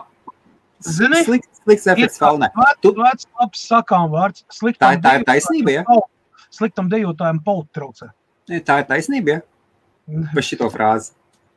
Tu taču tam ziņām visām, kas seko līdzi. Es tikai dzirdēju pausu galam. Ir tā tīs vai nav? Nu, nu, vai nē, es te dzirdēju. Tad jau sanāk, ka Nīderlandē sen jau viss tā ir pazuduši, jo viņiem 35% teritorijas pārklāta vēja ģeneratoriem. Tā ir praustās, ar tārpenes ir stāvā sajūsmā. Viss vibrē. Mūžīgais uzsons. Nē, nē, labi, tā, tā var daudz turpināt ar tārpiem, jā. Nu, tā kā, tā kā, jā, īstenībā mēs esam uz li ļoti lielu pārmaiņu ceļa priekšā tieši viss cilvēks kā tādu. Jo tā tehnoloģija, kas tagad tiek attīstīta, par to runāja sen vēl, vēl Nikola Tesla 1908. gadā pareģoja un teica, ka, draugi mīļie, elektrība ir spēks, un es pierādīšu jums to, ka ar elektrību mēs varēsim apgāzt kalnus un uzbūvēt ielējas un tā tālāk. Un viņš atklāja kā jau saka, maģistrālu un visu to tur, ko mēs tagad lietojam. Ja? Tas ir īstenībā Nikola Teslas nopelns, ja? pa lielam ņemot. Ja? Maģistrāls ģenerators vispār maģistrā un pavadīt eh, maģistrālu ļoti lielos attālumos. Jā, viņš gan mēģināja viņu pa gaisu pavadīt, un, un tieši šai saistībā tas uh, meteorīts, kur nokrita 1908. gadā tundrā Krievijas uh, Tungurskā, Tungurskas meteorīts. Tur īstenībā ļoti daudz vēl paralēls ar to, vai tas tomēr nav bijis nevis meteorīts, jo pierādīt to nevarēja, ka tas ir meteorīts. Vienkārši nu, tur okay. ir 100 kvadrātkilometru lielā laukumā koki bija nopļauti kā zālāji. Nu, tā kā zāles stiebri nopļauti, ja? Ja nu es 100 kvadrātkilometri, saprast, jā, apmēram, zini, kas ir 100, 100 kvadrātkilometri, nevis metri, bet kilometri. Tāds laukums. Tur izdedzis, izpļauts ārā, ja? Un tieši tajā, nu, tā, tā gan ir uh, Discovery Channel teorija, ja? Jā. Bet viņi to ar to, ka tieši tajā laikā notika tas eksperiments, kur aizgāja, kad viņš mēģināja pārvod, novadīt elektrību, ne kaut Tesla no torņa, pārvadīt lielā attālumā, tur bija kaut kas sazīmējis, tur tās trajektorijas, un ka tas tungursks meteorīts īstenībā ir tas uh, lodveida zibens, tas lādiņš, ja, ko viņš pa gaisu aizlādēja projām. Tā ir teorija, tas ir zinātniskā fantastika, uzskatiet, kā gribat, bet ir zinātnieki, kas cenšas to pierādīt ar kaut kādiem faktiem un tādām lietām. Nu, tas ir, tas ir lodveids zivs, tas ir elektrības lādiņa pa, pa, novadīšana attālumā pa gaisu. Tas tas pats, kas wireless charging, starp citu, ķīnieši ir aizgājuši ļoti tālu priekšā tieši elektrouzlādes, auto, automobīļu elektrouzlādes stacija wireless bez vadiem. Uh, ir uh, divi, trīs, trīs kompānijas, kas patreiz aktīvi cenšas to ieviest iekšā. Un viena no tām ir teiksim, pievienojusies šogad, nu pat tās ir Jelija kompānija. Ja? Viņa ir pazīstama daudz, daudziem modeļiem, bet tagad viņi ir elektriskā. Īsāk sakot, viņi ir uzkonstruējuši automobīlu, sēriju veidu automobīlu pārbūvējuši un parādījuši sabiedrībai, ka var uzlādēt elektroautomobīlu gan neizkāpjot no mašīnas, gan vispār neliekot nekādas vārdas klāt. Viņi ir uztaisījuši tādu to, to strauju uztvērēju, ka tu jebkurā pozīcijā, kā tu noliec mašīnu pie lādēšanas, ja, Jā. stacijas, ja, viņi jebkurā gadījumā uzlādēsies. Un, ja viņi paspēj šo tehnoloģiju līdz gada beigām ieviest ražošanā un palaist, tad tā būs pirmā kompānija pasaulē, kas to būs izdarījusi. Jo līdz šim ir tikai prototypi, ir tikai uzstrādāts, viņiem jāapsteidzas. Bet tehnoloģija pat par sevi ļoti laba. Iedomājieties, tu apstājies pie krustojuma, gaidot pie sarkanās gaismas. Tev apakšā ir ielikās spogu, un tu pa to laiku paņem kaut kāds 15-20% uzlādē ar ātrā lādēšanu. Tu vienkārši stāvot pie setifora, palaižot garām cilvēku vai, ne? vai krustojumā. Saprot, tik tālu jau ir aizdomājušies un iet. Un, Nu, ja tu, nu, tad jā. Tu saproti, ja, ka elektromobīļi, lai kādi viņi nebūtu, ja, lai kā tas nebūtu, ja, viņi, viņi izspiedīs ārā. Elektris, pilsētas elektriskais transports, litija titanāta baterijas, 80 kW. Pietiek, lai nobrauktu 80 km tikai. Ja. Konkrēti, uh, Maskavā ir eksperiments, 400 autobusu, elektrobusi, ir, ja, kas kursē. Ja. Viņiem ir iekšā litija titanāta akumuļotori, kur strādā no minus 60 temperatūras līdz plus 60. Pēc tam viņas var lādēt ar ļoti lielu strāvu. Viņš, viņa reizes autobus, kas braukā, viņam ir ik pēc otra, katrā otrajā pieturā, ir tā kā pantogrāfs, kurš uzbrauc augšā. Kamēr viņš ielādē cilvēku iekšā, tikmēr viņš jau 50% bateriju uzlādēs ļoti lielu strāvu. Un viņi praktiski, nu, viņi, viņi kursē 24 stundas direktīvi, 7 dienas nedēļā. Viņi nav jā, jāstāv tur 2 stundas jālādē. Tāpēc, jā, viņš atbrauc galvpunktā, kamēr viņš tur dekošu darīšanas izdara pāēd, ja viņš pieliek pie lielās stacijas, tur uzlādē. Ja? Bet tā tehnoloģija jau tiek strādāta, pat Krievijā to ir iztaisījuši. Ja? Un tas ir Krievu ražojums. Un pasaulē arī ļoti daudz, kur notiek tādas lietas. Nīderlandē testē ļoti da- daudz tādas lietas, kad nav obligāti taisīt milzīgas baterijas ar, ar, ar, ar, ar lielu nobraukumu. Ja, ja tas ir tiksim, pilsētas elektrotransports, ja. viņiem pietiek tā, lai tu varētu div, nu, tiksim, divas reizes uzsākt bateriju. Ja. Bet tev visu laiku ir iespēja kaut kur pielādēties, kamēr tu stāvi lielās propkās, vai kamēr tu uzņem cilvēku vai galvpunktā. Ja? Tad to, tā ir tā infrastruktūra, kas ta, tagad ļoti, ļoti attīstās. Uh, teikšu vairāk, nu pat tās Mercedes atrast. Uh, tie, kas brauc ar smagām automašīnām, zina, kas ir atrast. Atrast ir flūrs, ja, kas ir ļoti, ļoti komfortabls, ļoti kvalitatīvs. Nu, tie ir, tie ir viss kā vajag, rītīgs. Viņi nu patās ir uh, palaiduši sēriju veidā e-atrast. 400 km no, no, nobraukums ar vienu slādu. Viņi ir gan lielie lorī, gan parastie mazie, gan furgoni, gan refrižerātori, gan viss. Un viņi masveidē, un tas tāds, tas ir tāds, tāds, nu, tāds kļāviens, tā kā Ilona Maskam sejā ar viņu, viņa šo te semitraku, ja, ko viņš, nu, tagad tikai mazās partijās ražo, ja. Viņi palaiduši visu, sarot, tagad noteikti mežonīgākā cīņa, un tas ir, tas ir iegūms principā visiem, jo vairāk būs ražotāji, vairāk nāks iekšā, ja, jo tā tehnoloģija pat pa sev paliek arvien lētāk un lētāk. Tas tāpat kā ar automobīļiem. Tad, kad sāk ražot iekšzemes dzinējus, tas bija ap 1900. gadu, 1950. gadu automobīls. Tas bija, uh, kā jau krieviski, roskašs. Ja? Tas tāds, nu, kaut kāds nebijis gadījums. Ja? Tur viņi maksāja ļoti dārgi, un nekurš katrs Greznība. Jā. Vājprātīgākā greznība. Tāpēc arī viņas taisīja tādas, kā bez maz vai, nu, nu tur aptīt uz zelta, tur nopolturēt cādās un tā tā. Un viņi arī maksāja, jūs paskatieties, paskatieties, pieņemsim, Vēsturiski dokuments ļoti daudz var atrast Wikipēdijā, tāpat var atrast daudzās vietās, arī avoti. Ja? Var apstīties, teiksim, kaut kādu 1910, 1915 gadu automobīļus, kas ražoja, ja? kas bija normāls, normāli automobīļi, ko mēs varam nosaukt par normālu automobīlu. Nevis vienkārši četri, četri um, karietes rati, ja? ar būdu koka, ja? Jā. bez zirgiem tur ir kaut kādi divi zirgspēku motoriņi. Ja? Mēs runājam par automašīnām, kuram tur bija kaut kāda 40 zirgspēka, 80. Ja? Tas jau bija vajag krūti. Ja? Viņi maksāja tikpat daudz, cik pirms kaut kādas 15 karietes. Un tu vari atļauties, nu, pat ļoti turīgi varēja atļauties ne katrs. Ja? Un mēs, tagad, un mēs tagad braucam sabat, ar automašīnām, kuras maksā jaunas 4000 mārciņas, 5000 mārciņas. Ja? Un tie, kas bērnībā atcerās, lasīja grāmatu vējš vītolos, tur bija tas nabaga krupītis, kurš bija tik dikti bagāts. Viņam tik, tik tā automašīna iepatikās tās automobīles. Nodzina viņu bankrotā. viens, tas ir otrs. Nu, jā, nu, tāpēc. Uh... Tā, mums vēl minūtes desmit. Uh, kas par šāds jautājums? Trīs cilvēki Latvijā runā, ka, liela, ka lielai daļai maisaimniecību nepietiek jaudas, lai lādētu elektroautorātu. Man trīs frāzes, 16 ampēri, tas ir pietiekoši. Uh, 16 ampēriem tu dabūsi kaut kādu 3,3 kW, 4 kW uzlādi. Tātad Nissan Leaf toreiz uzlādēt no apkārā 13-14 stundās. Tesla tev būs jālādē stundas 17, 18. Atkal, mēs šeit runājam par, par Latviju. Man vispār tur ir bez variantiem Latvijas energo monopols. Ir vienkārši, nu, tas ir fenomenāli, fantastiski debils, de, de, de, debila situācija pēdējos 29 gadus. Uh, lai es saprastu, uh, jaudas jau pietiek. Lai varētu palielināt jaudu, ir jāmaina kabeļi, pievada kabeļi. Tajā laikā, kad uh, visi citi elektrificēji centās par, par maksimāli mazu darbu apjomu un visu pēc iespējas lielāku naudu noplēst, vai ne? Un tāpēc cilvēks sēž ar trijām fāzēm, 16 ampēri. Īstenībā normālai saimniecībai, normālai saimniecībai vajag vismaz 32 ampēri, trīs fāzes. Vismaz. Tas ir, lai dabūtu, nu, teiksim, tu varētu lādēt tad, nu, līdz 22 kW apmēram. Liekas, maksimāls varētu būt. Jā, 10, 9, nu, jā, kaut kur 22 kW. Ja? Tas nozīmē, ka 75 kW apmāto no 0 līdz 100 novādies kaut kādās 4-5 stundās, tad plus mīnus. Jo ne jau visi jāatmana.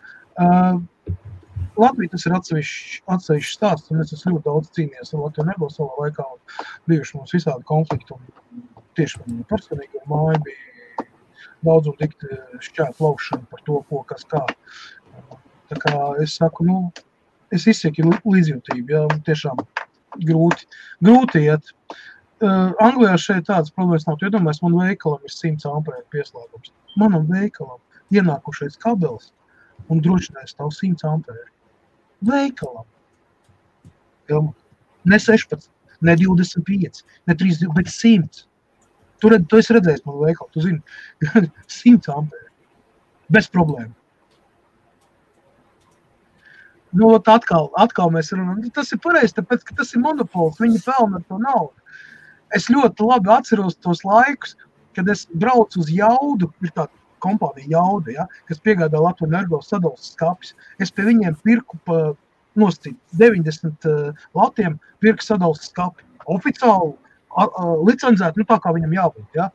Caur Latvijas energo viņi piegādāja pa 375, lai jūs saprastu ka tām parādīja, ja, kad ievilkt iekšā, cik maksā. Saprat, ja? Un tā uz katru stūra.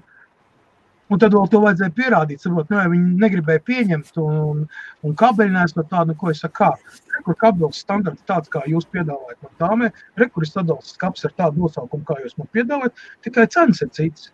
Ja man pa kabeļu rūlu pie, pieprasīja 3,5 tūkstoši, es viņu dabūju 800 latiem, ja, uh, sadalījums skats saka 375 vietā, es maksāju 90, un, un tā tālāk, un tā tālāk, un tā tālāk, un tā tālāk. Un nesanāca viņam, saproties, viņi gribēja tur 5,5 tūkstoši uh, latus, ja, rezultātā viņi neko nedabūja. Nesanāca. Nu, tas ir, tas ir tāds neverending story. Uh, no personīgās pieredzes. Tā kā, nu, Mārtiņš jautā, jautā, kā tur ir ar to starojumu vai izstarošanu tajos gadījumos pie luksafora? Mārtiņš, tad, kad tu... Tā iet runa par magnētisko lauku, par radiāciju un citām lietām. Kad lūdzu? Jā, jā. Viss vienā tā čaļņika jautājums pilnīgi normāls var izplasties. Cilvēks tāds, kas nesaprot, viņš nezina. Radiācija, izstarojums, mācīties lauks vienalga. Let's, kā tur ir? Let's, uh, let's modulate the situation. Ja? Nu, nomodulēsim situāciju, Marki. Tev ir rokās uh, viens no jaunās paudzes telefoniem. Nu, kaut vai tikai 4G vai 3G, 4G bez starpības. Ja? Nu, smartphones, ja? kurā tev ir ieslēgts Bluetooth, tev ir pieslēgts Wi-Fi. Uh, un tev cilvēks zvana pa telefonu, tur viņi aktīvi čalo, uztaisa savu sirmaizīti, pieeja pie mikrofona krāsnes, atver vaļā, ieliec iekšā, uzliec uz vienu minūti, pieņems nu, nosacīt. Ja? Nu, kā tev šķiet tajā brīdī, kad tu runā pa telefonu, tev viss jau ir ieslēgts, un tu pie mikrofona kāds vien, cik liels ir tavs tas starojums, ko tu saņem? Tā ir atbilde uz jautājumu, kāds tur var būt starojums, ja tev atrodas uzņēmējs, tas strāvas pieņēmējs, atrodas zem tevi cauri, caur izolāciju, caur metāla korpusu, kas ir tā kā Faraday krātiņš. Ja, ja jūs gribat saprast, kas ir Faraday krātiņš, ierakstiet mātei Google, paskaidrosiet. Ja, tā ir tā kā, nu, kas um, gluži nost, nu, teiksim, slāpē nost radioviļņus, vispār viļņus, ja, Faraday krātiņš. Ja? Uh, ir ļoti daudz uh, bildes, kur Nikola tests sēž iekšā krātiņā, lasa grāmatu, vai ne? Metāla krātiņš, un tur augšā miljoniem voltu zibeņu pukšķina iekšā, ja? un viņam nekas nenotiek. Nu, tas ir Faraday krātiņš. Nu, lai sap, nu, sap, saprast, apmēram. Tad, lūk, ja, un tās um, piecas minūtes. Nu, labi, tā... viņš, jā, un, un kā velosipēda braucējiem, kā velo braucējs, stāv divas mašīnas un viens velobraucējs pa vidu. Nu, mikroviļņi īstenībā neizplatās tālāk pa pāris metriem. Cik, cik tad vajag? Tad jau atvainojos par izteicienu, tu ieslēdz industriālo mikroviļņu krāsu un teikavējā, tad uz ielas viss velosipēdis sāk skriet kokos un ar galvām sienās, tāpēc, kad izstarojums ir tāds, ka smadzenes tā kā ārā, ja? nu tādu viedokļu, tu domāji. Nu nav taču tā. Mēs runājam par augstfrekvences, no kas nemaz tā neinteresē. Jūs jau zibens dabū miljonus voltu. Uh, viss ir ļoti vienkārši. Uh, kur dabūna mopēds uh, delta, dabūna uh, 1 miljonu voltu priekš aizdedzes vecs. Indukcija. Satiekoties uh, karstai gaisa masai ar augstās gaisa masu, notiek verzi. Tātad notiek kaut kāda elektrona izlāde, uzlāde un viss. Tāpēc arī rodās dzibens. Uh, Nu, Palas mazliet eh, vispār kā ir uzbūvēta māte daba un kā notiek uh, šo šķidrumu apmaiņu, kā, kā siltais gaiss ceļās augšā, saskaroties ar augsto gaisu, tur veidojās mākoņi, uzkrājās ļoti liela enerģija, tāpēc, ka viņi iedarbojās viens ar otru. Bērzes rezultātā vēl rodas karstums, siltums, elektronu plūsmas un radā, rodas statiskā strāva. Tagad iedomājieties tādu mākoni 2,5-3 km platumā kurai tas ir tas pats, kas noglāstīt 5 miljonus kaķu vienlaicīgi ar, ar, ar, ar roku. Ja? Nu, tu, tas ir tos apvienot statisko strāvu kopā. Nu, nu visu lūdzu, to būs. Nu, tā ir vienkārši eh, dabas parādība, kur miedarbojās eh, karstā gaisa masa ar augstā gaisa masu, bērzes un visā cita eh, ķīmisko mm, reakciju. Un tāda rezultātā radās elektriskais lādiņš, statiskā strāva. Un zeme ir zeme, tas ir mīnus. Nu, augšā radās pozitīvi uzlādēts elektronu daļas, kuram ir tieksme izlādēties. Tas nu, bija labi mašīna. Nu, jā, arī bija. Jā. Uh, īstenībā es teiktu, tā ar to mākslīgo intelektu ir diezgan dīvaini. It kā jau daudz ko runā par viņu un parāda pat uh, šo to. Uh, Eh, bet, bet, bet cik tālu īstenībā ir, nu, grūti pateikt. Viens ir zināms, točni, ka Ķīnā automātiskās sejas un vispār atpazīšanas iekārtas, kas ir uzstādītas pa visu Ķīnu, pat uz ielām, ir spējīgi septiņu minūšu laikā atrast, principā, jebkuru cilvēku, kas parādās sabiedrībā. Pēc, pēc vienas fotogrāfijas. 7 minūtes. Tomēr tas nav mākslīgais intelekts. Nē, nē, tur ir, tu, tur ir, veci, tur ir viņa modulē. Viņi sadala, tur pat bija. bija eh, sad... Kas par tā ir? Tā ir datorprogramma. Es saprotu, bet tur ir mākslīgais intelekts, pašmācošais, kas viņš automātiskā režīmā. Machine learning, machine learning nav mākslīgais intelekts. Ne bez viņa tur notiek. Ok, labi. Šogad, un kā vēl notiek? Un kā vēl notiek? Es zinu, ka cilvēki citreiz ļoti apbežojās. Tad, kad man atnāca, kad es kaut kur satieku, viņi man viņi sāk dziedāt par mākslīgo intelektu, un es cities viņiem pasaku, paskatos, es saku, nu, jūs taču jūs izmantojat to, to vārdu mākslīgais intelekts tikai, lai piesaistītu investīcijas. Tas jums ir mašīna lēning, nu kāds jums tur mākslīgais? No, okay, bet skaidrs, ka no, tā ir ļoti augsta tehnoloģija un viss, ko jūs izmantojat, un datori, bet tās tas nav mākslīgais. Nu, labi, parunāsim par ķienu, ja jūs gribat, man ir informācija, protams, es ļoti aktīvi sekoju līdz visām tām lietām, man tieši ļoti interesē. Tad, lūk, tādi ekspress jaunumi pirmdienas vakarā, nevis trešdienā. Fiks ņem un trešdienā kaut ko citu atradīšu. Tātad Ķīna, Ķīna pirmais tas, ka viņu automašīnās ir uzstādīts mākslīgo intelektu apveltīts iekārts, kas mācās no cilvēka, pielāgojās cilvēkam. Viņa mašīna pielāgo, tālāk pielāgojas viņa paradumiem, viss tā tā runā par dažādām tēmām. Tas ir tā kā mums te ir, teiksim, Alise vai, vai, vai, vai Sirija vai vēl kaut kas, ja? bet citā, citā jomā. Viņš jau, viņš jau pats mācās, viņš adaptējās pie katra konkrēta cilvēka. Tas ir mākslīgais intelekts, pareizi. Tas vairs nav mašīna learning tīri. Jā, viņš pats veido jau tur visu kaut ko. Es varu iemest iekšā ļoti interesanti. Es atceros, vakardien iemet pāris, pāris lietas iekšā, tad uh, es jau šodien vēl īsti ir, lai iemetīšu tā, lai mums tā lai ir pa ko papērties.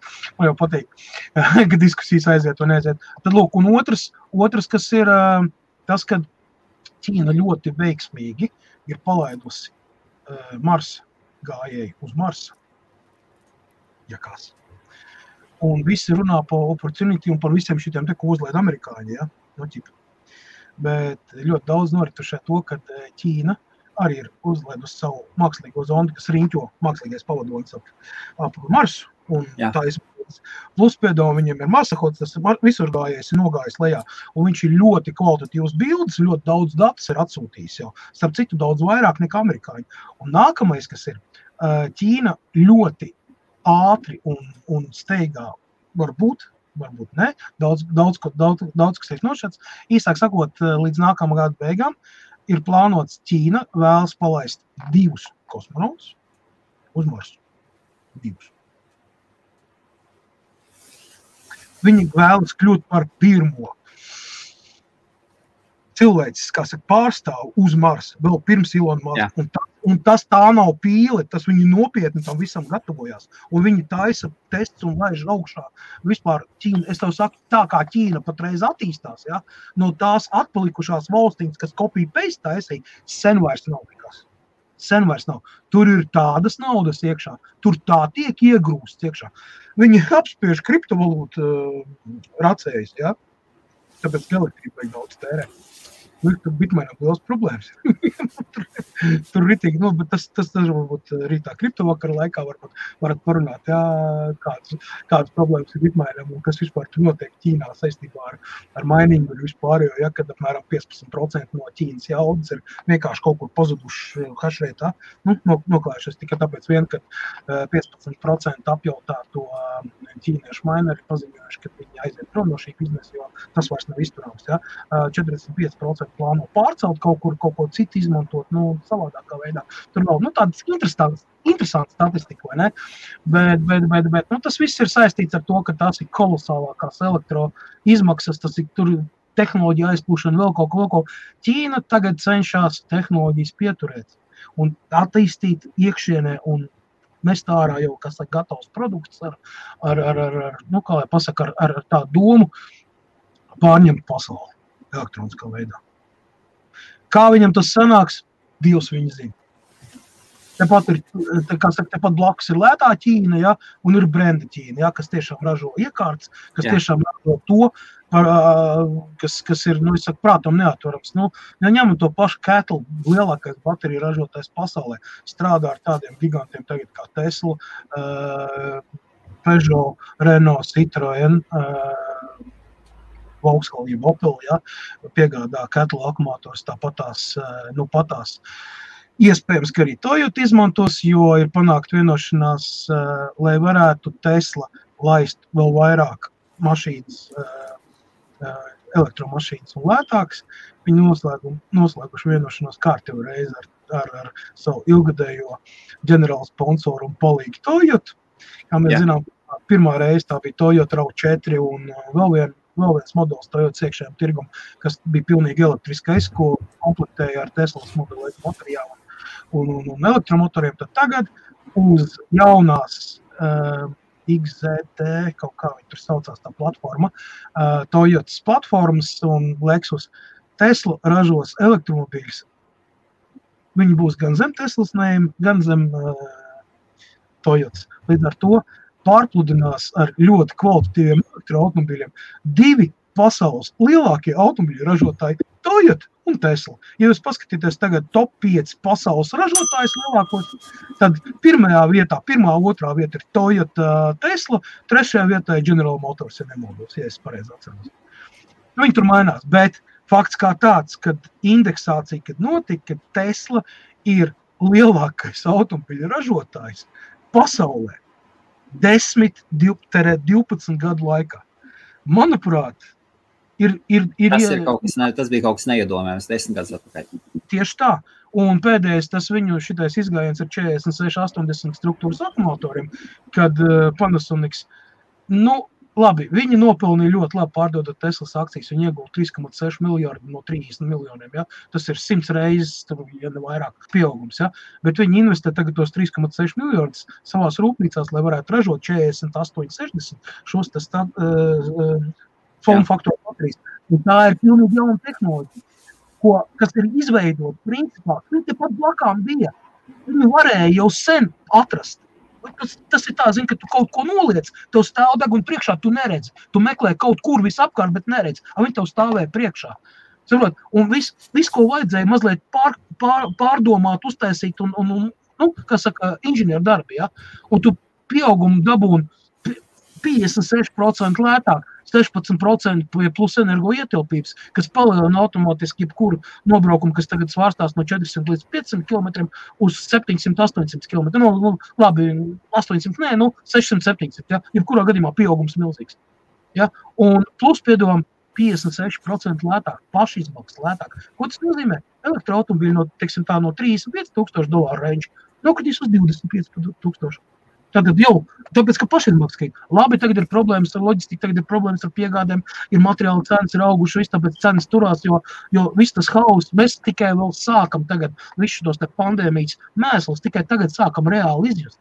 Boris Džonsons nu pat teica, jā, mēs tikai tagad sākam izjust to. Un viss tie pēc Brexit un viss tā, vis tā agonija, viņi tikai tagad sākās. Vēl tikai tagad viss būs, tagad no jūlija Laipni lūdzam, jaunā Lielbritānijā. O, tūlīt tas sāksies.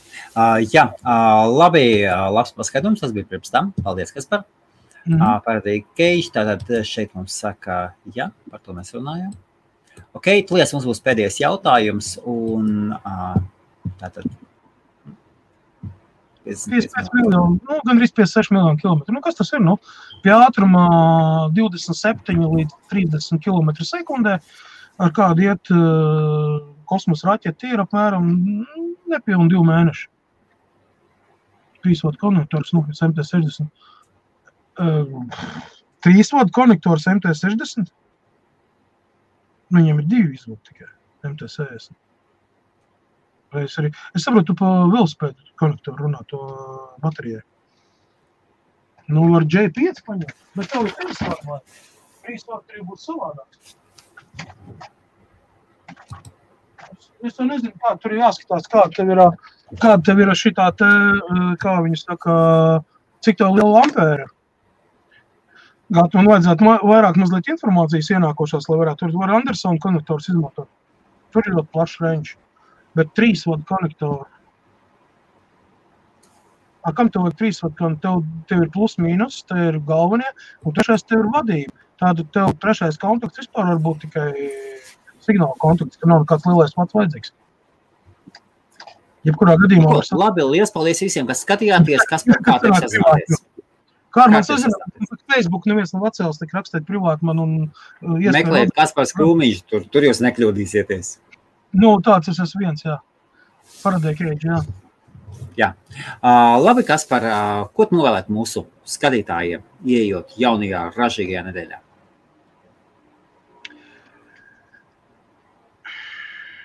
Ļoti grūti kaut ko novēlēt, eh, jo patreiz ļoti daudz lietas, kas mainās, ir tik ātri mainās, ka tas, kas tev liekas, varētu būt primārais šī nākamā nedēļā, pēc divām nedēļām izrādās, ka tas nebija tas, ir kaut kas cits.